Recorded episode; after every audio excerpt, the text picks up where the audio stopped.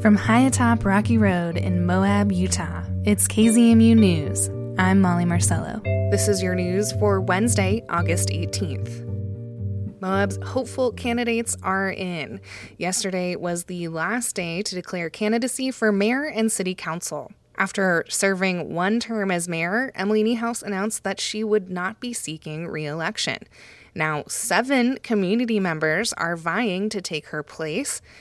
Get ready for a candidate list. Here we go Sherry Costanza, Aaron Davies, Kent Green, Norm Knapp, Joette Langanese, Stephen Stocks, and Bill Winfield.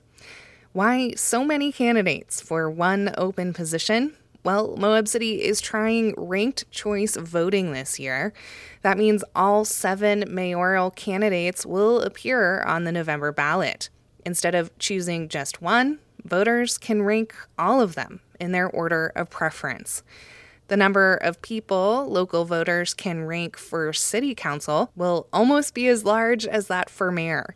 Six candidates announced plans to run for the two open seats left by Mike Duncan and Karen Guzman Newton, who each are not seeking re election. And the list of prospective seat fillers vying for city council Anthony Charles, Randall Fox, Josie Kovash, Mike McCurdy, Jason Taylor, and Luke Wojciechowski. Ballots will be mailed to registered voters on October 11th, and November 2nd is Election Day. Find out how to register to vote in Moab's election at voter.utah.gov. For the first time in history, the Bureau of Reclamation declared a water shortage for the lower Colorado River Basin. As KUNC's Alex Hager explains, climate change is making it hard to predict when that might end. The shortage was triggered by dropping water levels in Lake Mead, which supplies water to millions in the southwest. Escaping that shortage will rely partially on a turnaround of drought conditions that have lingered for over two decades. In the past, water managers counted on wet years to balance out the dry times, but that might not be the case anymore. Jennifer Pitt studies the river for the Audubon Society, a nonprofit environmental group water managers like to say hope for the best but make sure you're prepared for the worst and we can't even tell you with certainty what the worst could be the first round of mandatory water cutbacks will start in Arizona and Nevada this January. If conditions don't turn around, we could see similar and harsher cuts in 2023. I'm Alex Hager. It takes more than want and will to build affordable housing in Western Gateway communities. Limited land pushes up prices, and building costs are high. In southwest Colorado, one community is looking to raise a little bit of extra money to offset building and maintenance costs. KOTO's Julia Caulfield has more.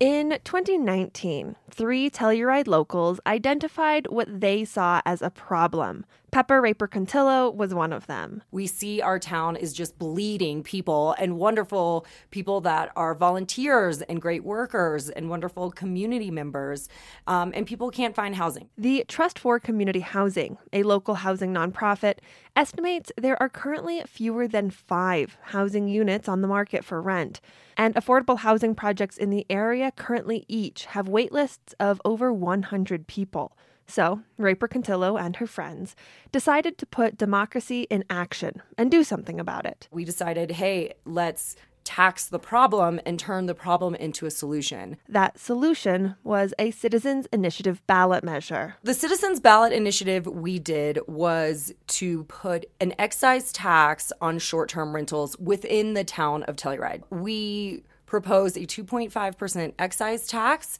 and that money was specifically earmarked for the affordable housing budget of town. The measure was aimed at short term private rentals like Airbnb or VRBO and excluded hotels and commercial accommodations. The short term rentals, Raper Contillo says, is contributing to local residents losing their long term housing. Roughly 35% of Telluride's housing stock is currently short term rentals. That's up from about 20% five years ago. That fall, the measure passed with 56% of the vote. The tax went into effect in January 2020. In the first year, Telluride collected over $400,000 in tax revenue. In 2021, Telluride Mayor DeLanie Young anticipates the town will collect $800,000. She says that funding will help float a number of construction projects coming down the pipeline. The town of Telluride is currently building a 30 unit rental project and are planning to break ground on two other housing projects within the next year, adding another 30 to 50 units of housing. You can never really have enough dedicated funding sources for something that is at this level of crisis. We just need to keep our eye on the goal, which is to get as many units built as quickly as we can. And for Raper Contillo, housing efforts related to the tax are essential to keeping the community sound. For one, she says the lack of affordable housing discourages people from starting new businesses in Telluride. They don't want to commit to anything because they don't know at what point they may get kicked out of their housing and have to move town. Mayor Young adds housing is more than just a roof over your head. It has to do with your mental health, it has to do with economic health for the region. Housing is if you will, the hub of the wheel, and all of the spokes that come off are related to what that stable housing can provide to the entire community for not only the employees who live in it, but the businesses where they work, the schools that their children attend, etc., etc. Now, the idea for a short term rental tax didn't appear out of thin air. Other mountain towns, including Crested Butte, provided a roadmap for what the tax could look like in Telluride. Voters there passed a tax on short term rentals that took effect in 2018. Having a defined revenue stream that's been pretty consistent these past few years is a great benefit for the community and for the Affordable Housing Fund. It certainly gives us the stability to do things um, that we couldn't necessarily plan on being able to do in years prior. Dara MacDonald, town manager for the town of Crested Butte. She notes the town collects about $400,000 a year from the tax which goes back into the town's affordable housing fund. It certainly has not impeded rentals. We just continue to see growth in the revenue um, numbers that we're receiving. But MacDonald and Raper Contillo recognize the tax is just one element. It's not enough. Um, we still, like like Telluride, have a huge uphill battle to be able to secure sufficient housing for our local workforce. This is one small puzzle piece of many actions we can take. And, you know, some say 2.5% wasn't enough to make it worth it, so we shouldn't have done it at all. But if you look at it at the end of the day, it's raising funds that were not there before. And now more locals are stepping in again. A new citizens initiative to cap the number of short term rentals in Telluride is working its way to the ballot this fall. For KOTO and Rocky Mountain Community Radio, I'm Julia Caulfield.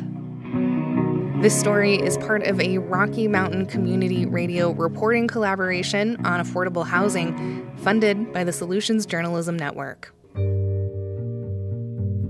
And that's the KZMU News for Wednesday, August 18th. Get your community powered journalism Monday through Friday at noon and 7. You can also find KZMU News anytime online at kzmu.org or wherever you listen to podcasts.